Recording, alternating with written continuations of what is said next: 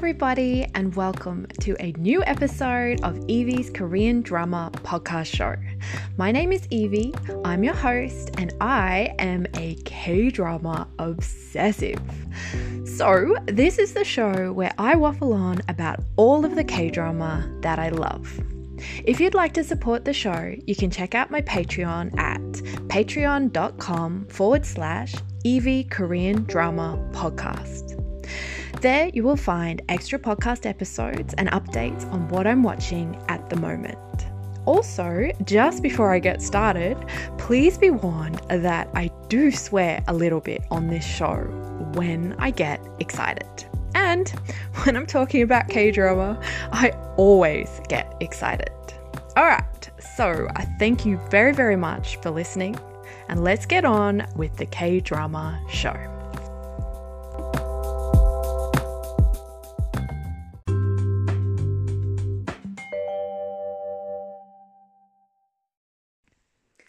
Hi everyone. Uh, this is a weird note from um, Evie in the future, um, popping back into this episode after I finish putting it together, um, just to let you guys know that there's some weird editing shit in this episode, and I really, really tried my best to fix it, but also I'm a total amateur and I can't. oh, I'm really sorry. I feel like normally I'm very good at just like getting out what I want to say. Um, but this week, for some reason, potentially I was fangirling too hard. I don't know. Things just got off track, and so I had to cut some stuff and try and sort out some of the crap. And this this is what happened. This is the episode that you've got. It's not the one you deserve but it's the one you've got. Isn't that great? All right, so I'm going to go. I'm going to leave you guys to this episode, and I'm a bit sorry if it's a bit weird, but I hope that it's listenable. Wouldn't that be great? All right. Thank you. Bye.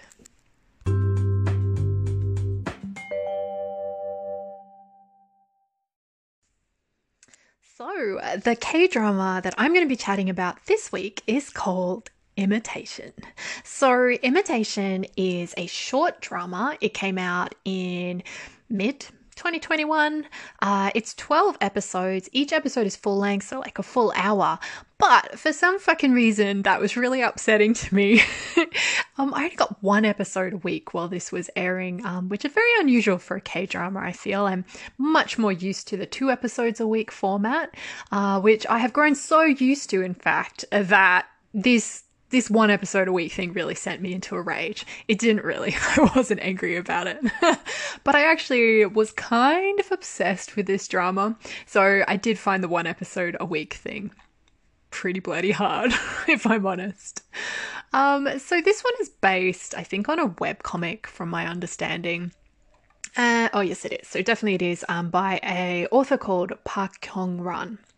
Um, it so this is kind of like a K-pop drama, I suppose. It's definitely a music drama. A lot of the cast is filled with idols, um, and also some just straight up actors. Um, okay, so overall feelings. It's kind of complicated because for the first half of this show, I was hooked in such a crazy, addicted way. Like, I just didn't want to think about or talk about anything except this drama while this was on for the first half. I feel like it was probably the first three quarters or something. Like, I was just completely addicted. I loved everything about this show. Um, but I do feel for myself anyway. I don't know if anyone else has already watched it. Um, you probably have completely different sort of feelings around it. But for me personally, I felt like I felt like the way, oh, just that obsession that I had with it, that just, I just wanted to watch the whole thing at once. I feel like that sort of started petering out towards the end, and I don't feel like I was particularly like excited or blown away by how the drama ended. But in saying that, even though I do feel like there, I don't know, for me, there was missteps towards the end, or frankly, like maybe just focusing on things that I was less interested in in the story.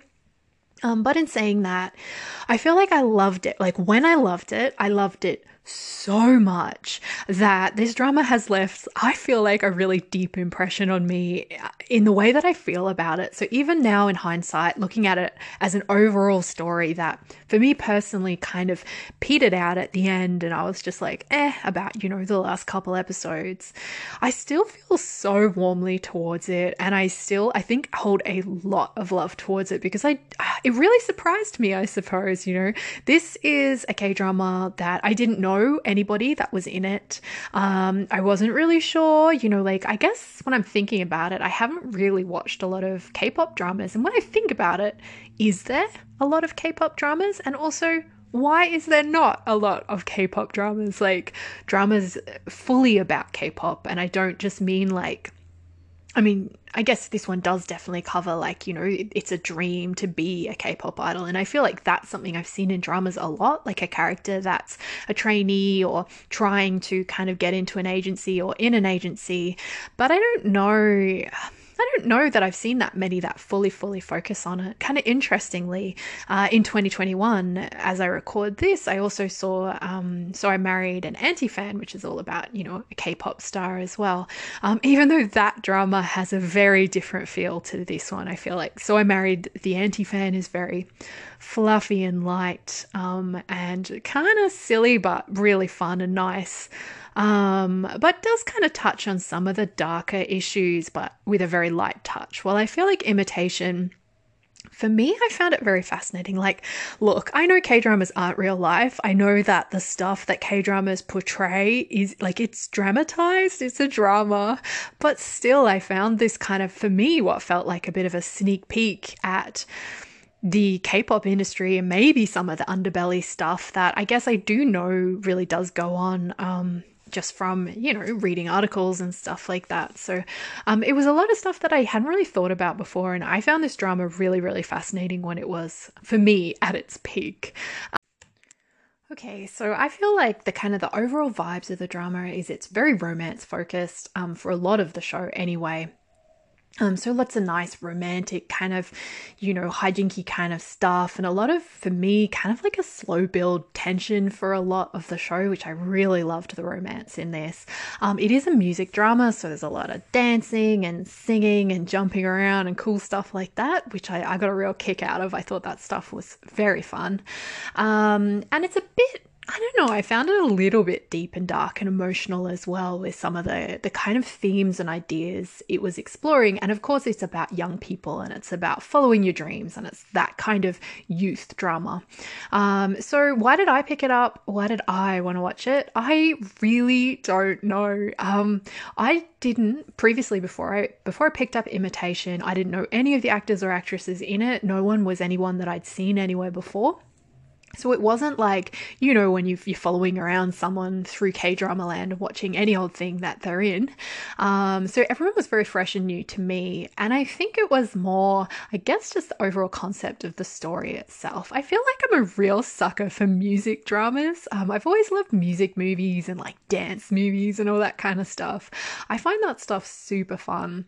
And I also, I guess I am a a little bit attracted to that whole, you know, youth and dreams and all those kind of storylines as well. I find that kind of coming of age stuff really fun and interesting. So I think that's kind of what attracted me to this one because and probably because like my first ever drama was Dream High, which is a big kind of very old and clunky, but you know, music extravaganza. Um, so it was kind of interesting to see like maybe sort of what a modern version of that would be. And I have to say, whoa, imitation is so much slicker. like the dancing is insane. And, you know, it's proper K pop stuff. So it's like these big, you know, big production kind of songs and all very slick and um, very cool to watch. Actually, I really enjoyed it. Um, so casting wise, um, so I'll talk a little bit about the casting in this one. Uh, the lead actor who plays the main male lead is so that character's name is Kwon Rock, um, and he is played by an actor, an actor slash K-pop dude called Lee Jun Young. Um, and I've said this on the on the podcast before, um, so if you are a regular listener, you'll know that I don't actually know a lot about K-pop. I've been watching K dramas for ten years, and I am obsessed to the max. But that is, that has never quite, for me, moved over to K-pop. I do know a little bit about K-pop because I think if you follow K-dramas, you just kind of do. You find out a lot of stuff. Um, but all the faces in this were very unfamiliar to me although I know I, uh, you know I have a lot of listeners who really really love K-pop, so maybe that's very different for you guys if these are you know beloved idols from certain bands that you're into. So it's been very interesting for me to actually look through this cast list and be like, oh, like everybody is well practically everybody is an idol from you know some i, I think kind of big bands too. So anyway um, i was talking about the casting. So Lee Jun-young eh, this was my first time seeing him. Uh, so he's an actor. He's been in heaps of stuff i'm finding out which is very very interesting and also great because i fucking love him oh my gosh, he is so fucking good in this. Um, so Lee Jun-young is he had heaps and heaps of stuff. Um, I am currently, I admit it, following him around K drama land. So unfortunately for you guys, or fortunately if you loved him, you know I'm gonna have lots of future episodes. I think about his other projects. But he is also a K-pop idol from I think a very very famous band called U-KISS. Um, and he's, I loved him in this. Like, I feel like I'm slightly obsessed, but I also feel like this character, very, you know, it's a very tropey kind of stuff going on with him that I feel like very much suits my taste. Like, and this is one of those things that I have begun to slowly realize around myself and my like romantic male lead taste um, from many many years of watching k dramas is that i love this kind of uh I don't know, like kind of taciturn, sort of stoic, quiet, non smiling, kind of cranky, pretty sort of thing. Why? Why? I don't know. It feels very embarrassing to admit that. But that's just like, it's a male lead trope that I think gets me every time. And like the main character in this Kwon Rock is like this dude who fucking never ever smiles. He looks so like cranky all the time, but he's also insanely good looking. So he looks very very pretty as well. Hence the term pre- uh, cranky pretty, which I think suits him to a T. Um, and I think it's just one of the joys for me personally, and probably one of the reasons I was so hooked to this was the absolute joy of watching this character you know, kind of turn from this dude who never smiles unless he's, you know, schmoozing his fans or whatever. But even then, it's not very like enthusiastic um, into someone who's falling in love and like thawing and you just seeing it all on his face. Like, so by the time he smiles or laughs a little bit in this drama, you feel like you got punched in the face. Like, it feels like a really big, big moment in the story. And then there's like all these mad, this is me fangirling, by the way. I'm sorry, but that's what's happening.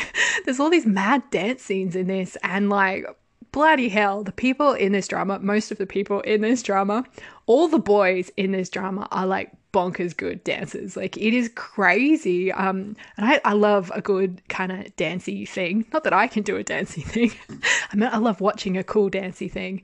It's like super impressive. It was really fun. I think some of the stuff I really liked was like seeing all the the different, you know, bands in the drama, the kind of fake bands um practicing in their practice rooms and just like the routines are crazy. It was really really fun. Fangirling over moving on if i can. So the female lead is played by an actress called Jung Ji-so. Uh, i have not seen her before although i had a look at her casting list and I was like, oh, she's a rookie. She's new. This must be her first drama. She has been around for a very, very long time. Like, I think some of, you know, I was looking back, she's been in heaps of dramas I've seen in obviously very small side roles, like all the way back to like 2013 and stuff like that. So I feel like she's yeah, it's so strange to kind of see her and be like, what a fresh face. She's so new. And no, she's obviously been trying to break into the industry for a very long time. But um, as far as I can see, this seems to be her first lead role. Um, and I'll talk about her and her character a little bit when I'm talking about the story. But I feel like it did take me, I think, two episodes to kind of warm up to this actress, I think. But I also feel like this was not her fault. Like, they put her in a really fucking weird wig it was really weird and I didn't like it. And every time she was on screen, I was like, there's a woman in a weird wig and I don't understand why she's wearing a wig. Like, this is this is a contemporary drama. This isn't like historical man hair kind of thing where they have to have, you know, historical man hair. Like, this is a modern woman. She can have any fucking hairstyle that she possibly could even want to have. And what she has is a weird wig. So odd. So I feel like eventually, when I calmed down and got over the fact that she had something on her head that I didn't feel should have been there, um, I feel like this actress's charms kind of came through for me and I ended up really liking her a lot. Um, she has incredible eyes, like she's very beautiful. So second female lead is played by an actress called Park Ji-yeon and she is uh she's I guess she's an actress, but she's a K-pop um, lady, woman, and that did not surprise me because again, charisma. She looks like someone and acts like someone who could stand on a stage and do her thing. Um, she was good. I kind of the thing I guess I liked about this character is you almost think she's there to be a bitchy second female lead, and that's definitely not where that character went, and I really appreciated that. Um, but at the same time, you know, she doesn't really have a huge role or impact on you know the main plot I feel like there's actually so many people in this that realistically, for a short drama, not everyone can get a lot of time on screen or a lot of kind of storyline or depth. Um, so I think, you know, I thought she was really good and I really liked her, but I don't know if they did a lot with her. So the second male lead, again, sort of present at the start of the drama, and then by the end of the drama, I feel like the writers were like, "What do we even do with this dude?" like, just sort of went off and did his, something else. Uh, but he is a a K-pop guy called Yunho, um, and again, very likable, very nice, but I do feel like kind of underused. I want to say. So then there's like a zillion other people in this drama.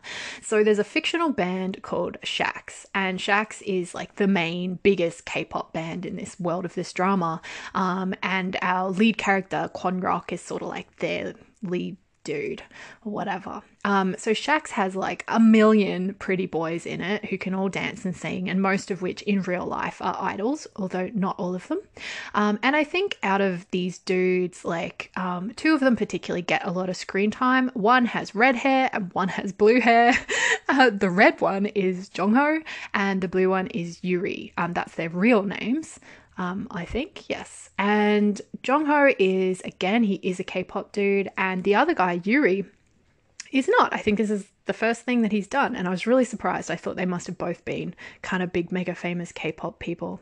Um, I really liked them. They had they're kind of side characters. They're sort of like su- emotional support and friends for the main lead, you know, the male lead character, Kwon Rock. Um, but these two kind of like you know comedy side joy. They had just great banter and chemistry and were very fun. I thought they were really cute. Um, so I really liked them. And then the other kind of um, characters that I'll talk about uh, the female lead is part of a little kind of three girl band, I suppose.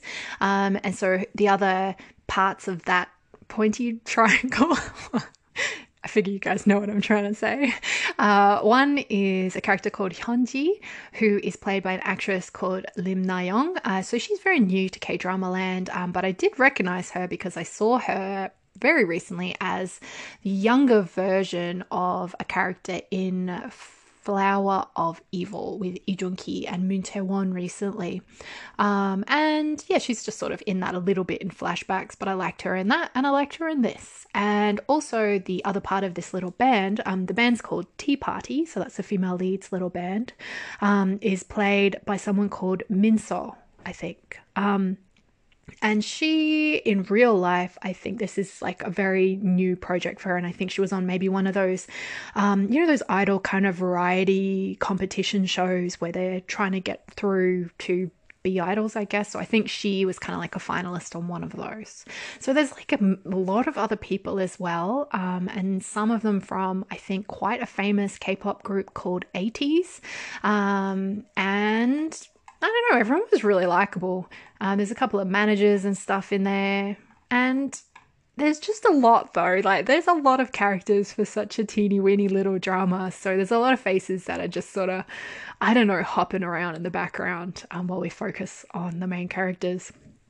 All right, so just before I get on and tell you guys a little bit about the story, I guess, uh, should you watch Imitation?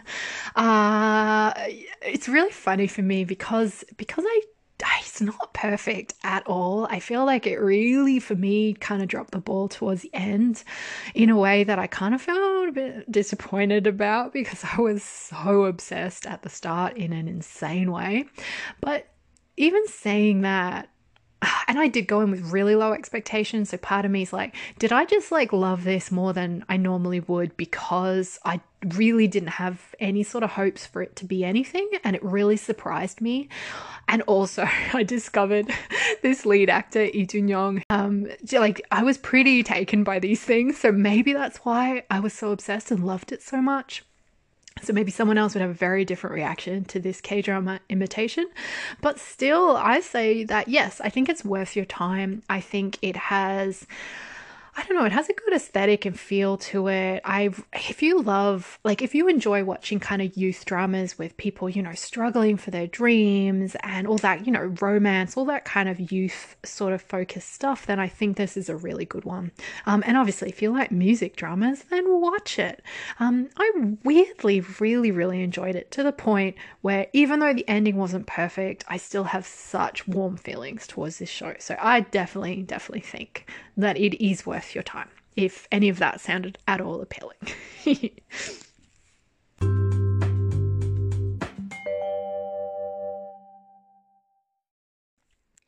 Okay, so I'm going to talk about a little bit about the story setup of Imitation, but I probably won't go into too much depth, I think. Um, there's kind of a lot going on, but also sort of not just people following their dreams and dancing and singing and falling in love and all that stuff. But weirdly enough, I just read like a little synopsis on the site that I use to just, you know, tell me who's in it and all that kind of stuff. And I'm like, I just read through the synopsis and I'm like, I literally don't remember anything like this happening in the drama. So yeah, I don't know what's going on there. Guess I'll do my best. Um, so the drama opens uh, with a really cool kind of scene for me. I really enjoyed it. Um, it's kind of like a flash forward, I suppose, or a flashback, or so. I actually can't remember. Whatever. so there's this like mad big concert happening in Seoul and it's obviously a huge deal and i think it's like this special like it's obviously like a group thing so there's all different sort of famous k-pop bands and solos and stuff like that all on on this particular night. And it's a really big deal in that world.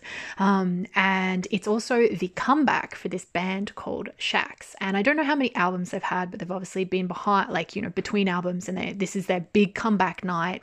And this is a really really big deal. Like one of those kind of like make it or break it like we've got to do well. If we want to sort of, I think, elevate from just being maybe middling success to trying to actually make it properly, I think is the idea.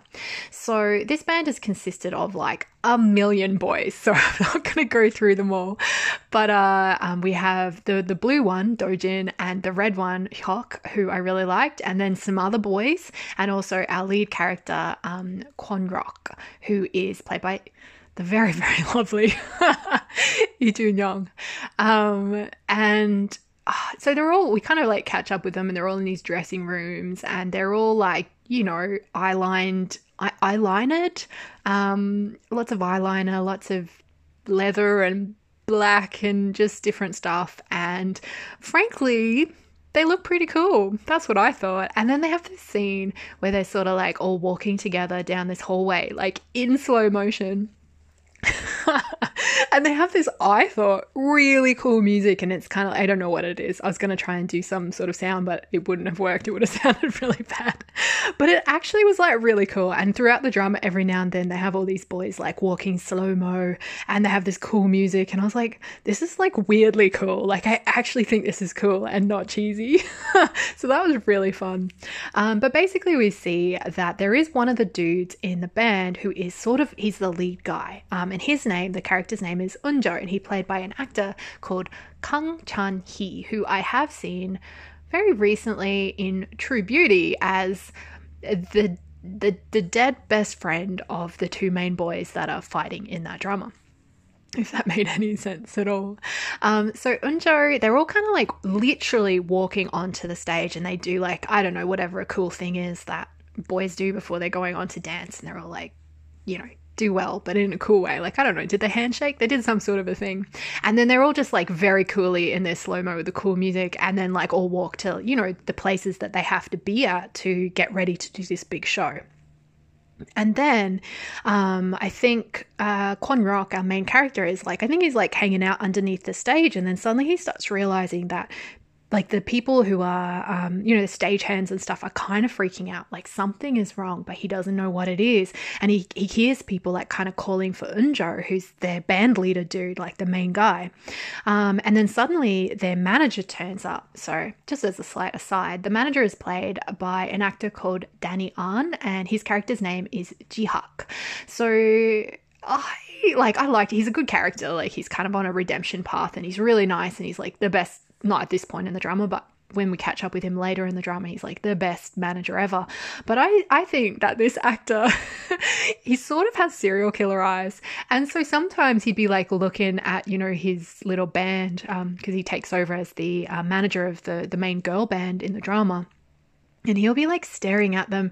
And I think it's meant to be like, you know, love and affection and fondness, and he's just so great and they're great and everything's wonderful. And I'm like, oh, is he gonna kill them? Like, I don't know what was going on. Um, maybe that was just me, but mm, sometimes I felt like it was veering into a different drama when he was on screen. But anyway, I mean, he's very nice looking. I don't know why. It's just the eyes, something there.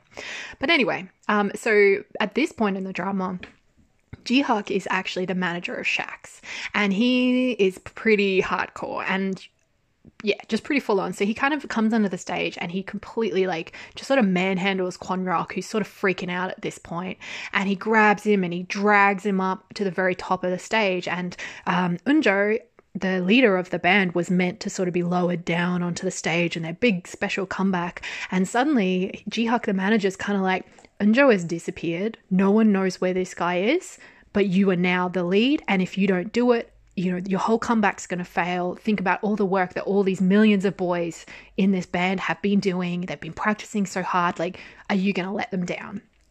So I don't know. It was a really, it's like a really cool scene, I think. And, you know, you can hear the crowd chanting and there's all these like mad, like red lights and sort of the way it looks, I think is really cool. The way that Lee Jun Young looks is also really cool. um, but it's also, you feel the pressure of this moment. And I think that's something that I really enjoyed about this drama is I feel like it does, particularly for the first half, really delve into what it might actually feel like to be one of, you know, these kind of K pop idols or a celebrity in general. Maybe like the pressure and the responsibility, but also the restrictions on your life. It's it was really fascinating to me when it was sort of exploring these kind of darker themes. So this is kind of like we get the taste of Rock kind of standing there and his entire future and the entire future of his entire, you know, his million boy bandmates is in his hands. Like, obviously, you know that the choreography is going to be different. He suddenly has to be the front man, and he wasn't, and everything's changed. But it's like this moment of like he's freaking out, but then he's going to do this because he has to do this. And I, I, liked it. I thought it was just this really kind of strong opening. It was good fun. Um, and then, of course, there's this mystery. So Unjo has disappeared, but he's left his phone behind. And then we kind of cut away. Um, so we don't actually see the performance, but we see there's this woman and she's on like a bridge over the Han River and she's crying. She's a young woman crying and crying and then we don't see that you know then it's kind of like it pans away and when we come back to the bridge there's no one there. So you kind of know what's happened. Something weird has happened with unjo and this woman and this woman has clearly jumped. Um, so pretty pretty full on. Um, so then i think it actually skips backwards which is all very confusing. Um, Yes, it does. But basically, we find out that the female lead, um, so this is the actress Jung Ji So playing a character called Maha, who is wearing a fucking wig on her head. Other than that, she's great. Very pretty eyes. Um, so Maha, at this point, we kind of flash back, and I think it kind of flashes back to when she's a high school student, but we kind of realize that you know she's a trainee, like an idol trainee. She's kind of joined a company. There's sort of like a mid level. And this is something that I didn't know either. Like, I, I had no idea. Um, kind of makes sense when I think about it. But, you know, you have these really big sort of companies where they have a lot of money and have all these flash um, kind of uh, dance studios and practice rooms, and they have like maybe, you know, 40 million trainees who are going there and working hard every single day and hoping, hoping, hoping that they're going to make the cut and get selected to be part of some sort of new group that the company might put together and debut. And like the chances of them making it through are slim. And then you have like middling companies, which Maha is in, which again, it's, you know, it's smaller, there's less opportunity. Even if they do debut, there's slightly less likely that they're, you know, that they don't have that kind of money and marketing machine behind them to be a sure success but she's working really hard there. Um, and we kind of see this meeting, you know, b- between the execs at this company, and they're kind of going through looking at the photos, and they're going to put together a boy band. And so they put together this band called Sparkling, which has the second male lead in it. Who, when we catch up with him, he's a trainee with our female lead, Maha. Um, so this is Yujin. Um, so Yujin is obviously like, as far as Maha knows, they're just really close friends. They're good mates, but Yujin is obviously like crushing on Maha to a very strong level at this point. Um, so, you know, he's made the cut. He gets to debut with his band called Sparkling. Um, they wear a lot of pastels and dance around with little like sailor sailor things, sailor salutes. That's the one I was looking for. It's all very cute. um, but Maha, we kind of see them, you know, someone kind of suggests her this exec meeting is kind of like, what about her? And the other one's just like, you know, no, how would her image fit? Like her height or this or that, or she's just not right. Like she's a good dancer, but can she do this? She doesn't have the right look. And it's so, it's so clinical. Like this is a business, this is a money making machine. And you can see that you don't make it as an exec in a, in a place like this unless you can look at these people as products and make decisions around who is marketable and who is going to be the correct person that is going to be able to slide into the brand of whatever the band that you are creating. Like it's very it's very cold and calculating and it's so fascinating to see I guess that, and then, you know, the flip side of that is we see Maha and, you know, her good mate Yujin sitting on the floor in the practice room and talking about this life of being, you know, a pop star, a K pop star, as it's their dreams. And it's not just a dream, it's their blood, sweat, and tears. Like the amount of work that they've put into this is insane. So um, Maha just kind of gets, you know, she doesn't know it, but at this exec meeting, there's no way she's going to debut. They're uninterested. But then they get a call from this other company that's like really kind of very small. So they have, you know, a crappy sort of rat infested practice room and kind of a mean, really mean CEO. And it's just like, it's a shithole basically. So again, interesting. I was like, wow, I didn't, did places like that exist? Maybe they do. Um, and they have a three part girl band called, I think, Omega 3 or something. And one of the girls has, we see, you know, we see that she's unwell, we see her faint, um, we kind of get introduced to them, and she's also the girl that we saw crying on the bridge um, in the opening scene of the drama. And we see her kind of say something very kind of intense and vicious about the CEO. So you're like, oh, something bad is going on that clearly the other two girls in this band do they're not aware of. Um, so they're all trying to dance and learn this routine, and then suddenly this this one woman doesn't come back, and we hear that she's in hospital, and then no one hears anything anymore from her. So this little shitty company is like, oh, we need another, you know, woman to put in our little woman band of three people. Um, so of course the other two band members is um, Hyunji, played by the actress uh, Lim Na Young, and also Ria, played by uh, the actress or K-pop person Minso Minsa. I don't know how to pronounce her name. Um, and so Maha kind of gets taken aside at her kind of slightly bigger, um, you know, idol agency and says she's kind of told like you're not you're not going to make it here. Like you can stay here and you know it's not it's not going to work. Or you can take this opportunity. Yes um, this band has you know this this band is about to actually debut in a few weeks but they're from a company that has you know no money to kind of market them and the chances of success with the band are smaller. But for maha it's like you know what kind of choice even is there you know she she needs she needs something to happen so she agrees to go but it's obviously very disappointing. She's worked really hard. Um, so you do feel a lot for her straight away, I think. And she turns up at this like rehearsal in this shithole kind of agency where the other two girls are. And she, I don't know, it was really nice because at first you think, you kind of think the two girls are going to, you know, the other two girls in the group might be really pissy at Maha because she's replacing their friend, or there might be some sort of weird rivalry. And I feel like within five minutes, um, they just sort of, I don't know, they all find this common ground. I really liked it. And the common ground is we want this to work. Like, we want this dream to be made a reality and we need each other to do it. So they're all on the same page and they all want the same thing. And therefore, like, their bond is just instant, instantaneous. Yeah, that's the word.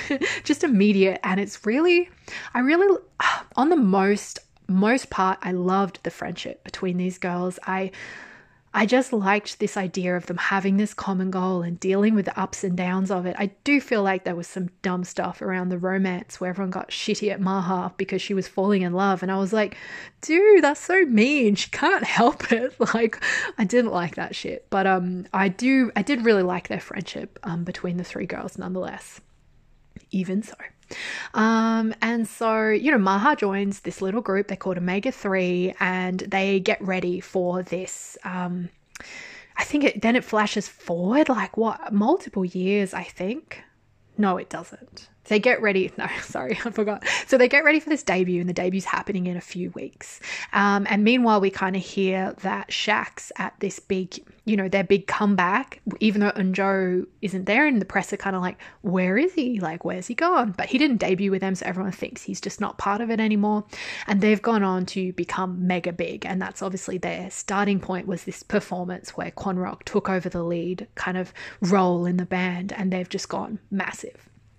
So there's this other performance coming up, which is going to be the debut for this Omega 3 with Maha. Um, and they have this like really weird, but also quite cute little dance routine and song that they're going to do.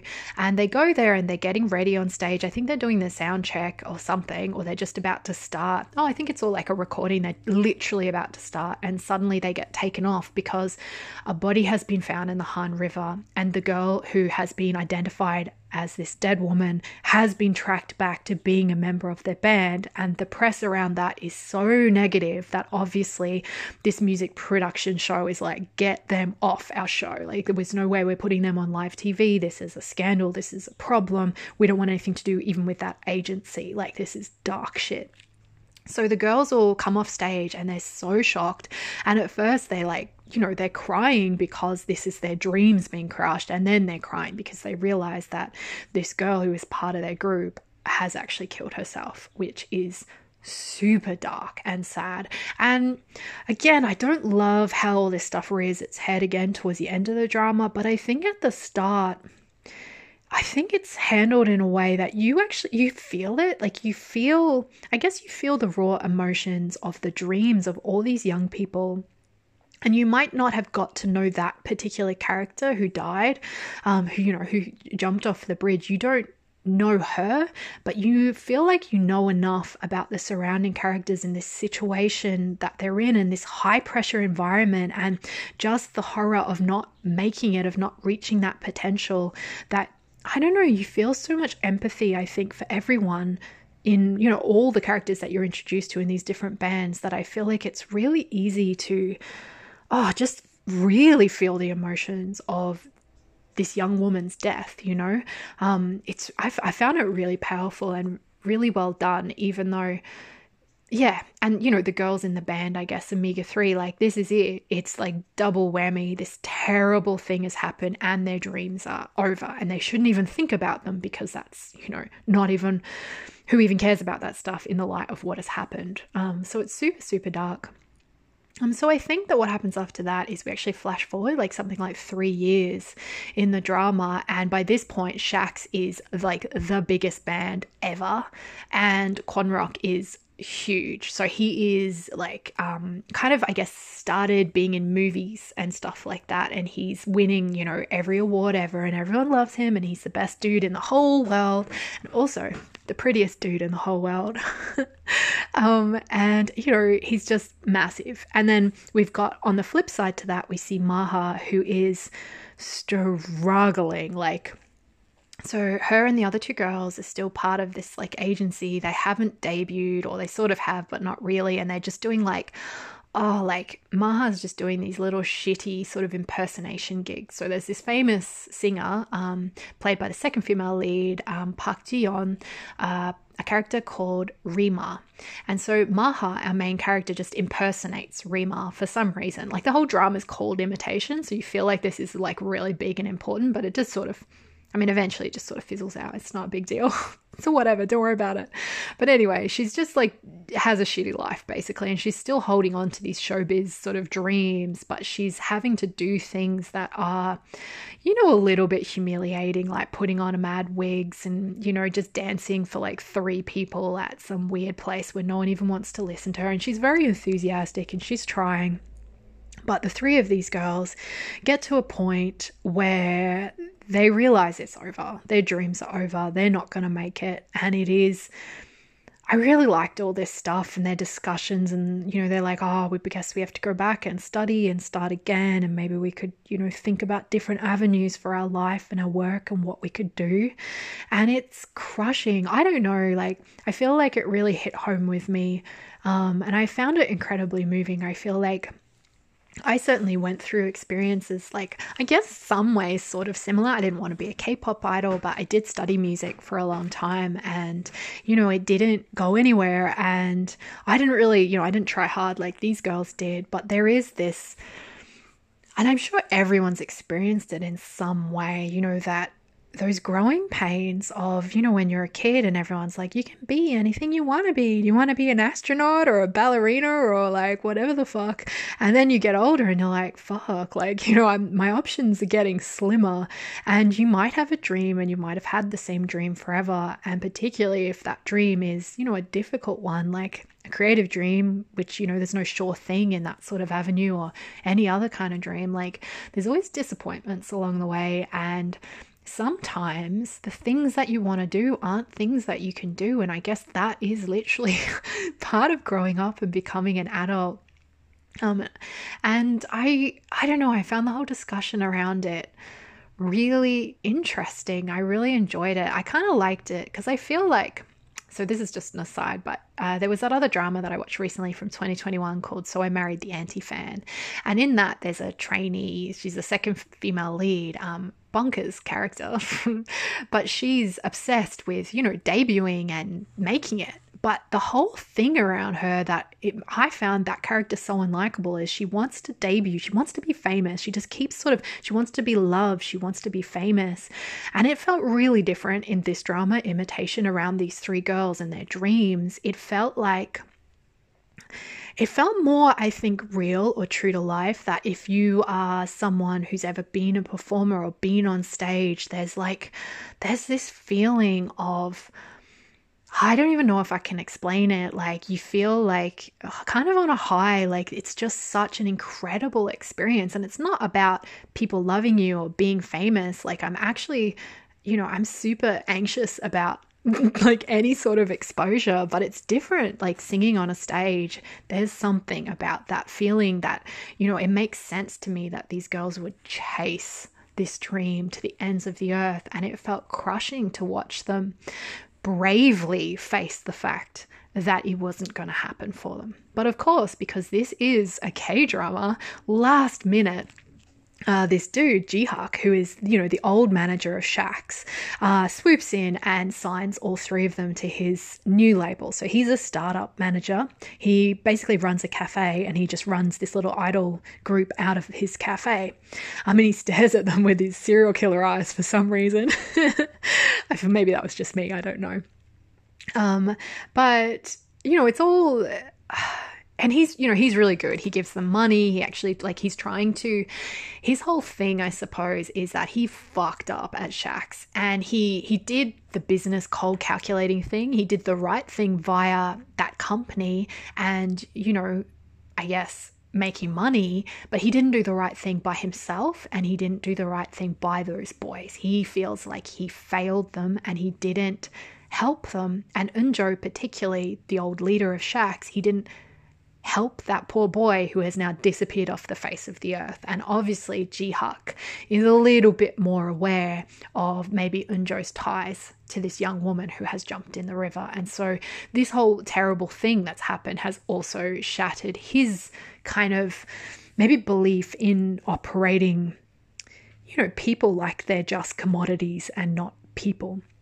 So his whole thing is that he wants to create an idol group, this three girl kind of little band, um, but he wants to do it ethically, basically.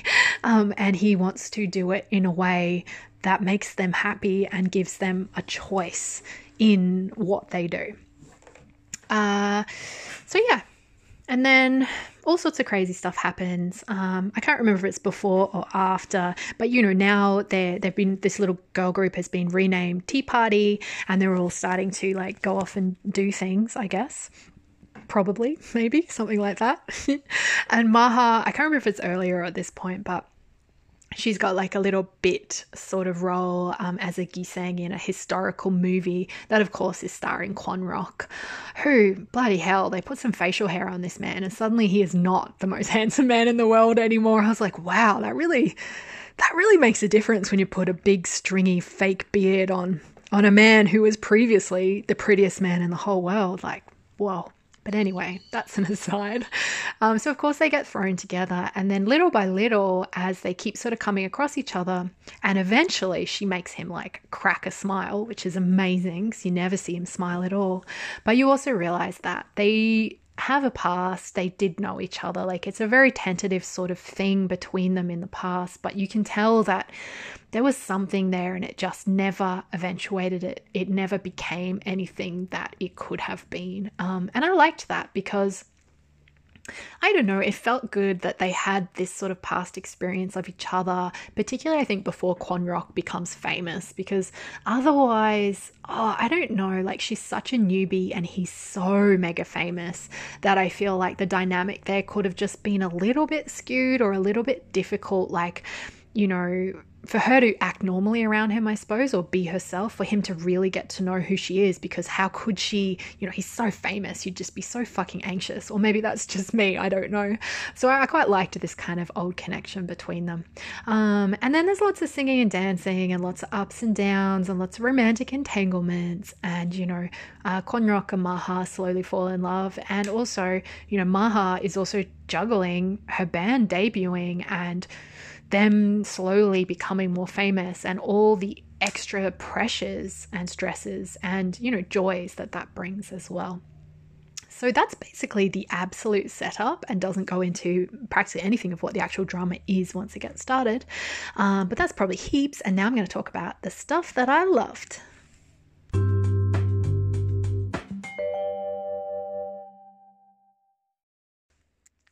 So I did say that when I told you guys about the story, I wasn't going to go into depth, but I talked for a really long time. and that's just what I do. All right. So, stuff that I loved, I fucking adored the first half or maybe the first three quarters of this show. Like, I was obsessed. I think it must have been about the first like eight eight episodes or nine episodes. Like I was crazy obsessed. Um, and I do feel like probably a lot of that had to do with the addictiveness of, you know, that building romance, the building tension in the romance. Like, it's such a forbidden thing as well. Like, they can't really make it public, they can't let anyone know. They're barely sort of like on top of how they're feeling as well as trying to hide it from everyone. Like, it's just it's really well done. It's quite slow burn as well, which I really, I always really enjoy that. I feel like that really ramps up the tension. So by the time, you know, they kiss or whatever, you're like, whoa, yay. So I loved that. But then I feel that they get together, spoilers, and then, you know, they have to break up and then they sort of get back together again. And then you know the drama's just kind of doing its thing at the end there. And i was kind of like oh like i feel like some of the tension goes. Like i quite liked it when they first got together. It's not like the tension was just sucked out immediately just because they kissed or they were together or anything. I still really liked it.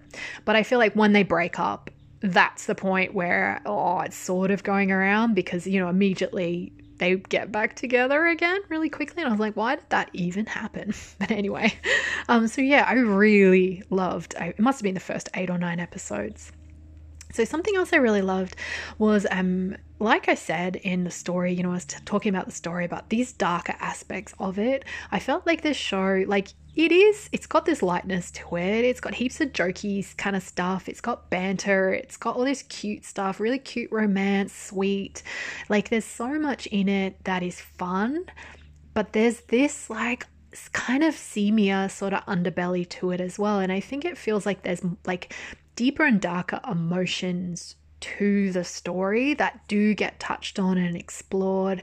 And I super appreciated just that whole vibe, I think. Maybe that vibe of light and dark, but kind of being willing to go a bit darker with the explorations around you know, maybe the frustrations that some of the characters are feeling because of fame, or, you know, the way that Maha is feeling about the fact that she's been chasing this dream for years and has got nowhere. You know, it's just grinding her down, and all those ideas of being young and having to give up on things. Like, it's I really, really enjoyed all that stuff. And I also think that for me personally, I loved the dark opening. I was really like very hooky for me to have this kind of missing band leader and this this you know this poor girl who has died that is a representation of what happens to some of these young people when they go into this system like it's very very scary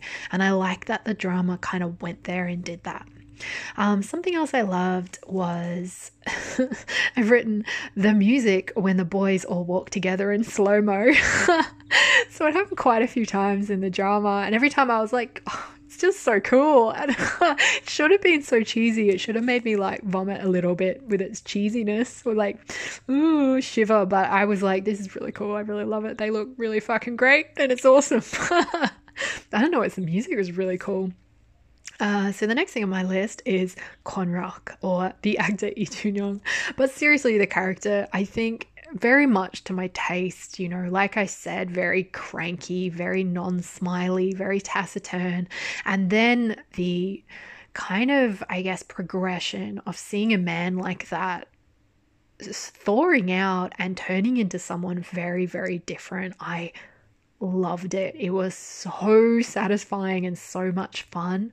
Um, but you really do feel like he changes as well, which I really, really appreciated um, because of you know, just falling in love and allowing himself to fall in love. And I really, really liked that. There's this um one particular scene that was so good.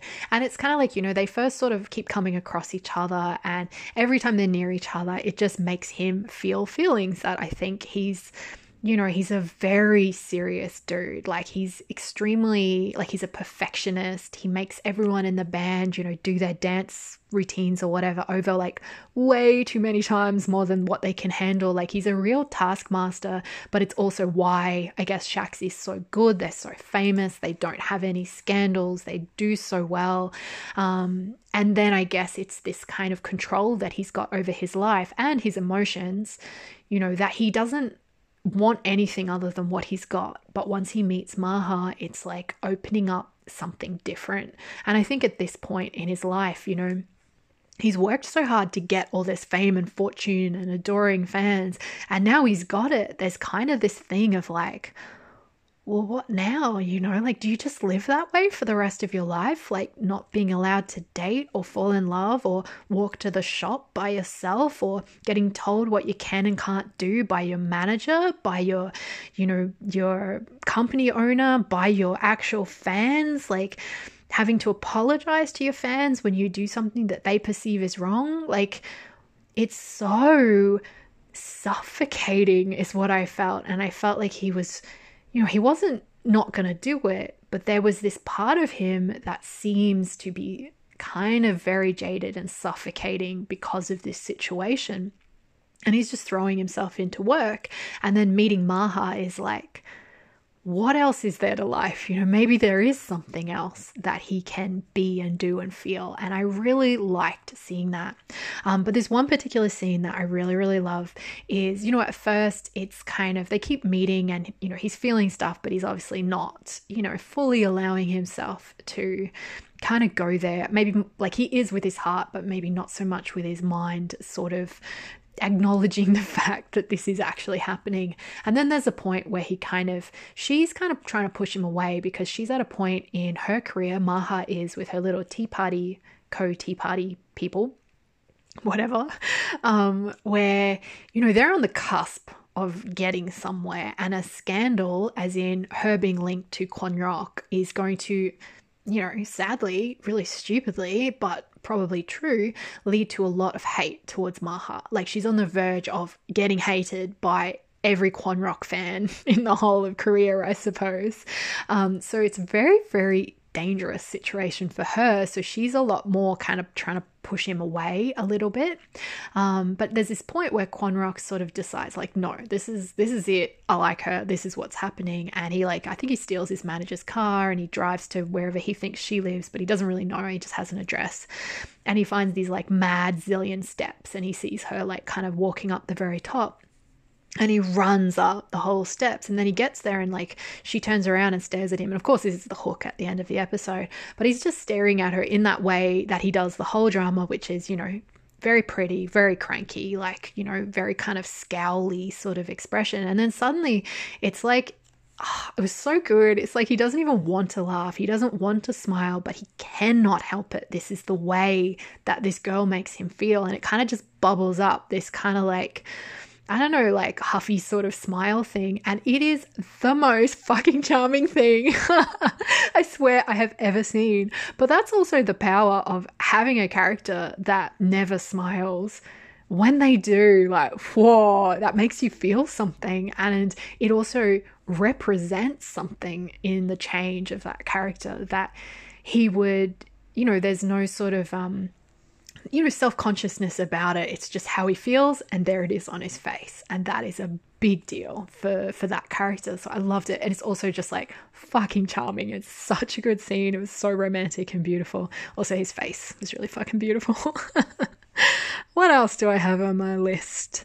Uh, the romance, but clearly I've already been talking about that. But yeah, I just felt it's very sweet, but also there's a lot of tension to it. It's very slow moving.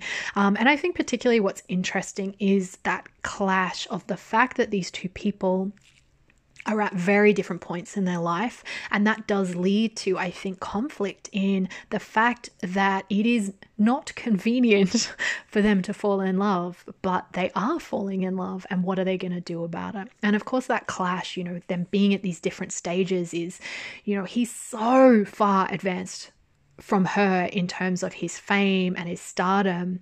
But at the same time, it means that he has achieved all the things he wanted. And now he's realizing that there's a little bit of hollowness there and he needs something else. And Maha is there, kind of. You know, without maybe her realizing it, offering him this other pathway to being happy, to actually being happy. But for her, you know, this is, it's so dangerous. She's just on the cusp of getting the things she wants. And all she can think about is the dream that she's had for so many years of her life that if she gives in and falls in love, all that could be taken away. And then, of course, there's all the kind of stuff around responsibility to the other band members, like, you know, don't fuck it up for them basically is the problem so i loved it um i just liked i liked him being so kind of jaded and exhausted by it. And on the flip side, her being so fresh and new and determined. And it was kind of a fun sort of clash, I think. Um, so I also really liked the three girls in Tea Party. So of course that's our lead, Maha, and the other two girls, uh, Ria and Hyunji. They all have kind of their own storylines, but not huge amount of space for it because it is such a little drama. Um, but I liked their friendship. I liked all their ups and downs and just them supporting each other. I absolutely hated the fight that they had um, in that Hyunji just gets super pissy at Maha because Maha's fallen in love with Kwon and you know Hyunji sort of finds out about it and gets real upset. And at first you think, oh, she's upset because you know they're best friends and Maha didn't tell her this big thing that had happened to her.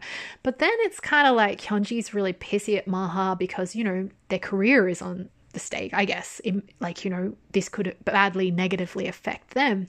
And I'm like, well, that's true, but you're kind of by by kind of forcing Maha to give up on someone she loved. Like she, they forced her to just not like oh, she can't change the way she feels. I just felt like it was such a such an intense thing to do to a friend to kind of say, I realize that you're in love with this man, but also don't do that because you're a bad person if you do. And I was like, whoa, that's no good. I just thought it was mean. And then the second that Maha like kind of tries to break up with Rock and kind of stop, you know, she like deletes his number or whatever, which he's having none of anyway, so it doesn't really make a difference. But she tries to push him away and she's really heartbroken over it.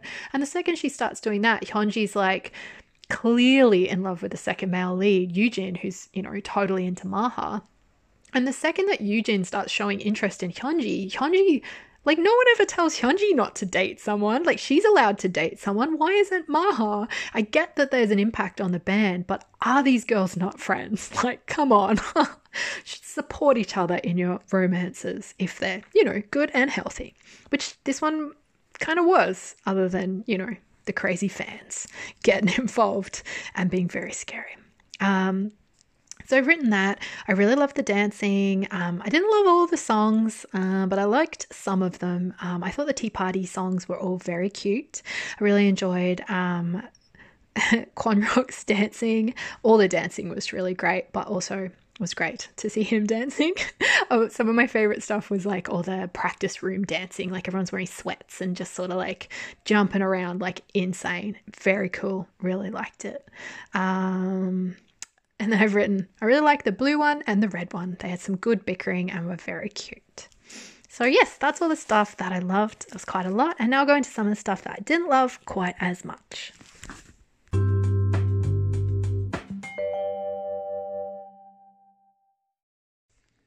Okay, so stuff that I didn't love quite as much about imitation. First up, Maha's fucking weird hair. Like, it starts right, the drama opens and she's clearly wearing a wig. So it's like very buffy at the top, but really thin down the bottom because obviously underneath this wig, she has her own hair, which is short, which makes it really big at the top, but then real stringy at the bottom. And it just looks weird, like a weird wig. So then in the drama, you know, she gives up her dreams of being an idol and she's like, oh, I'm going to get my hair cut. So she gets a haircut and suddenly she has short hair and she's like, oh, look at my short hair. And I'm like, yes, this is great. Look at that short hair. It looks like real hair. And then the next scene, they get offered to be idols again. And she's like, oh, I'm an idol again. And she turns up and suddenly, with no explanation, no one mentions it, she's wearing the wig again. So does this mean that to be an idol you have to have long hair? I don't know, but also, why did they have that scene where she chopped it off and then put it back on? It made zero sense to me and I hated it. Uh, also, another hair problem that I had with this drama. I kind of mentioned before. So Kwon Rock, he's like he's in a, a sageuk, like a you know big historical sweeping sort of like swordsman movie that's clearly like a tragedy death kind of one. And uh, maha has like a little role in it and you know she has to kiss him and stuff in it of course because it's a drama and that's fantastic.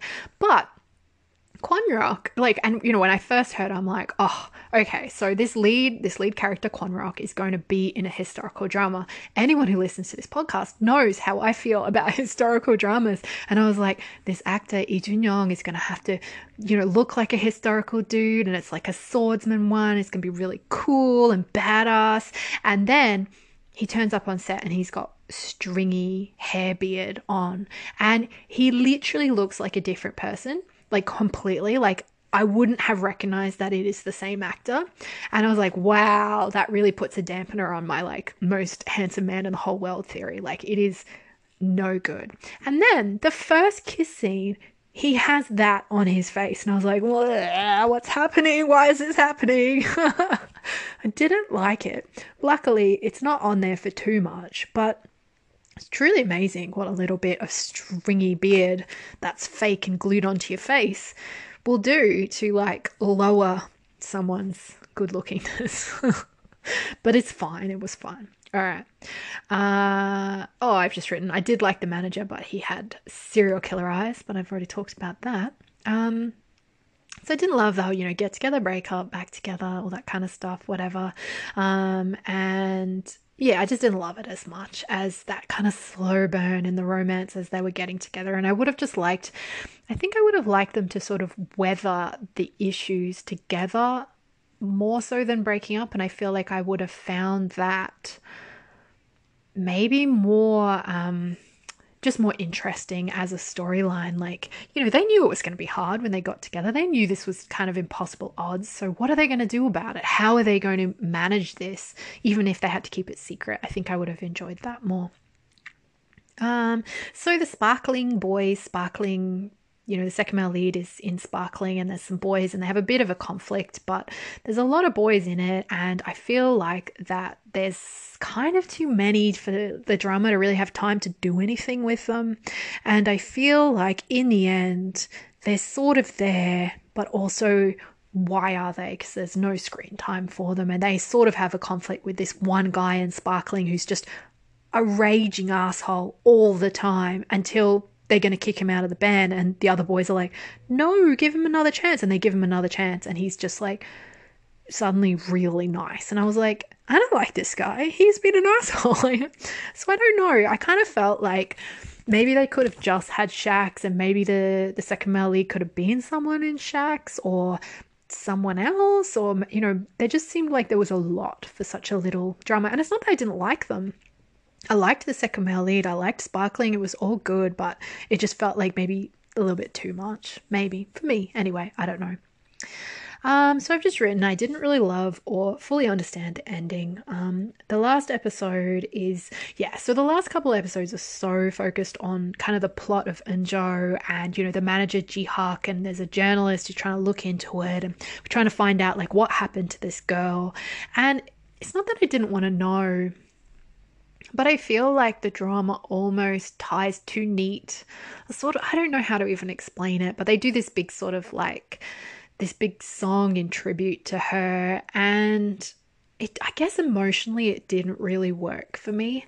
And I felt like I don't know, like, I guess it's supposed to feel sort of cathartic, but it didn't really work that way because I suppose for me, it is really sad what happens to this girl. It's awful what happens to her and Eunjo, but at the same time, to me, she sort of represents maybe all the kind of people that have had those bad experiences. So, like having this sort of cathartic ending for all the characters to sing this, you know, beautiful song about her.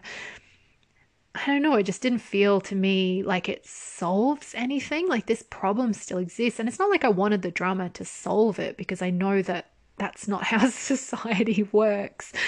But I don't know. I don't know what it was, but it just, I felt like the end was so focused on that stuff, but in a way that kind of, even though it was very sad, like it did make me sad to see that backstory, it also feels like, I don't know, just sort of a focus on that instead of on the characters that we've been on this journey with all this time. And somehow it just didn't quite gel right to me as as a big finale and as a big ending. Um, and also, you know, there's a big show at the end and everyone's doing their dancing and singing and stuff. And I just feel like this is gonna sound kind of weird, but I, I I've watched a lot of kind of like dance movies. I love dance movies. I can't dance, but I love watching them.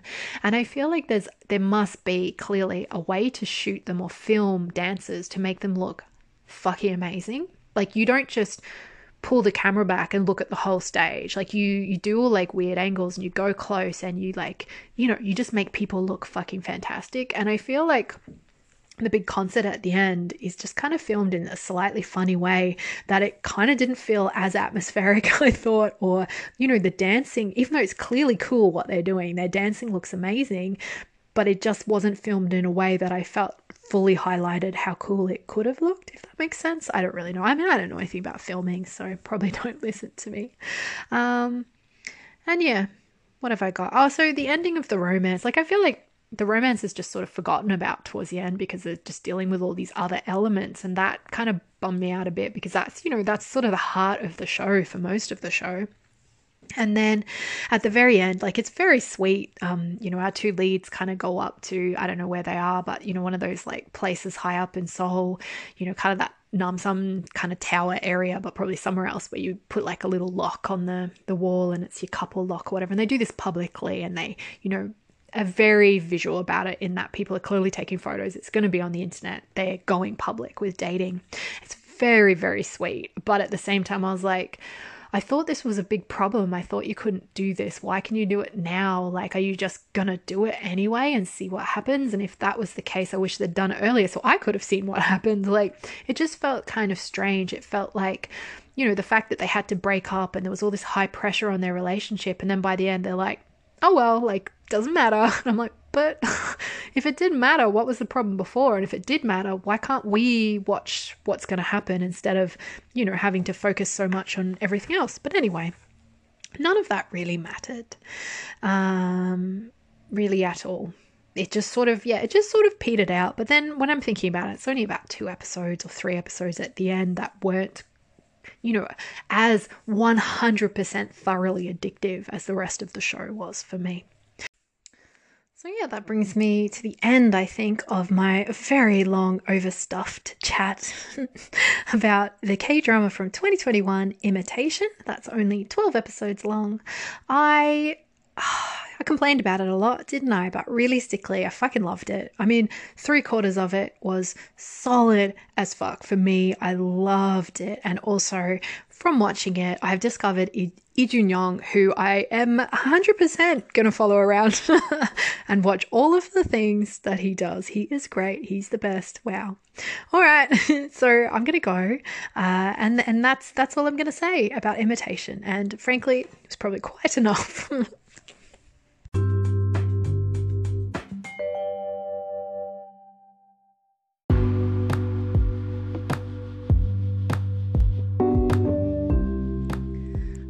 Brings me to the very end of this week's episode of my K drama waffly show. I really hope that you had a nice time listening to me talk about this K drama, um, and hopefully you'll be back next week to listen to me talk about a different K drama, as I do. A huge thank you to all listeners, but a very special thank you to all of those people who've decided to support the show on Patreon. You guys are the absolute best, and I really, really do appreciate it so very much. So, thank you all very, very much. Alrighty, goodbye, everyone. I hope you have a lovely week. Until next week. Bye.